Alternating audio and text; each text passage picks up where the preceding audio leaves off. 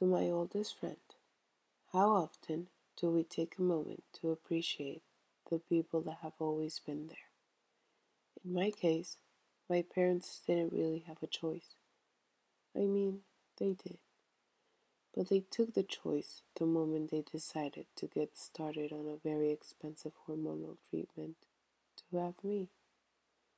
That was the day they decided that no matter if they got a devil's child or an evil spawn, they would stick around, even if there were more bad parts than good parts, more struggles than peace, and more sadness, anger, or stress than happiness. They chose to not ever walk away, even when things got tough. And for that, I am extremely grateful because I always knew that no matter what I did or how I would behave, I would always have at least two people in my corner. Even if they, would, they didn't want to, even if they couldn't even look at my face, they made a promise, a pact, to each other and to me, and later on to my siblings. They knew we were a consequence to their actions and that they could never quit on us, and they certainly never did. Even when I thought they might, they continued to show up. On the other hand, you, my oldest friend, you didn't make me. You did not brought me to life. You didn't have an obligation to stay, to show up, to stick around. But you, you have, and you are. I've known you since the first day of kindergarten. We've always been in each other's life, one way or another. We are the definition of keep showing up. Even though we've known each other our whole lives, I wouldn't say we really became friends, close friends, best friends, even till my 10th birthday party.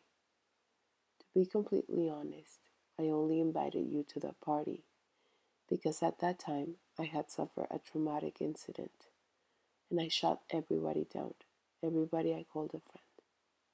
So by the time my mother asked me who did I want to invite to my party, the only person I could think of that had always been kind and would make me feel safe in a time in my life where I felt many things, but safe was not one of them, was you.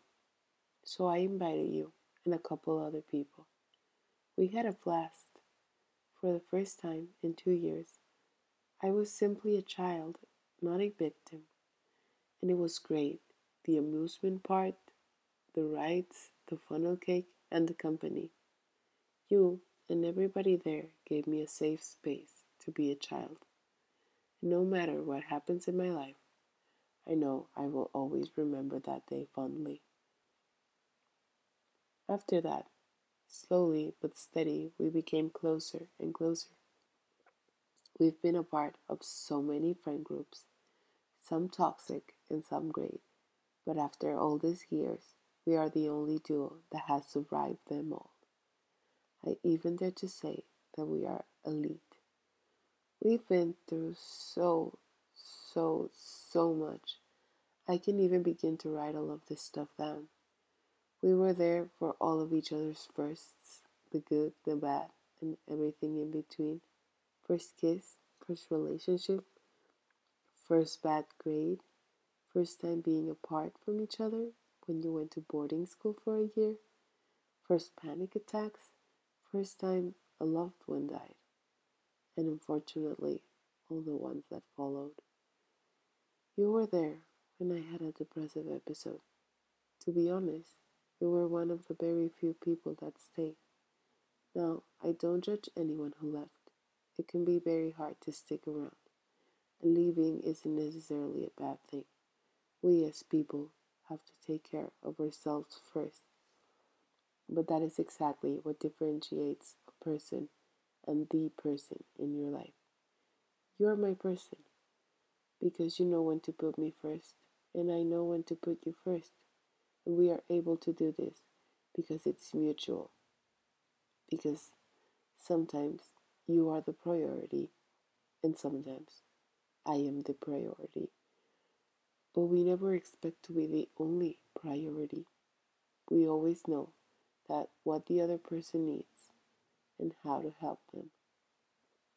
After all these years, we have taken parallel roads with intersecting lights. You see, we grew. We grew to have different aspirations and friend groups and life choices and experiences. But in all that growth, we've never let go of the other's hand. We just learned to grow in our own path, our own journey, our own adventure. But knowing in our heart, mind, and soul that we are never alone because we have each other. And that is one of my life's greatest accomplishments. I am extremely proud. We are separated once again. This time I moved away, and not only to another country, but to another continent. Our time zones are different, our cities are different, and there is a freaking ocean in between. But I don't feel the least bit far from you. We are as close as we've ever been. In full disclosure, I miss your hugs and being able to tell you everything is going to be okay, or cooking pasta in your house and watching movies. But not really watching them because we can never stop talking. I miss our conversations at 3 a.m. in the morning. I guess I never really took a minute to appreciate how me and my oldest friend could be so compatible. Most friendships are built like ours or at least most friendships I encountered in this past year. Don't get me wrong, there are amazing people in every corner with amazing stories and amazing lives full of resilience and strength and happiness and kindness. But it's not that often that you find a friend who is willing to listen to you go on and on about a special someone and then goes on to give you a factual, accurate lesson about the stars and the galaxy, only to then jump to the conversation to our favorite sitcoms, proceeding to listen you talk hours and hours about existentialist philosophers, or taking a moment in a very intense conversation to listen. And when I say listen, I mean really listen, with both ears and eyes paying full attention to one another.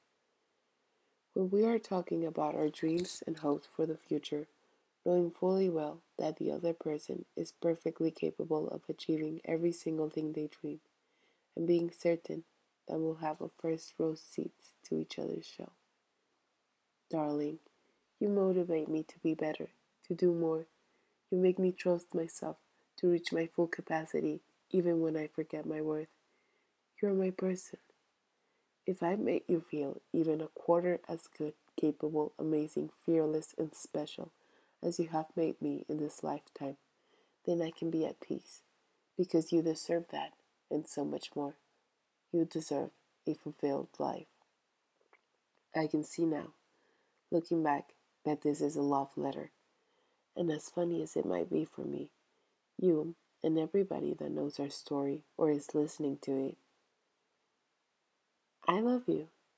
You are my person, the one that is going to hold my hand for the rest of my life, regardless of who I marry or don't, and of what I accomplish or don't. You decided that, at 10, that I would be your friend, and somewhere along the way, we've become each other's family. There is no turning back now. There is no saying goodbye. We are past the point where it is your choice, and now you're stuck with me for the rest of your life just like I am stuck with you for the rest of mine.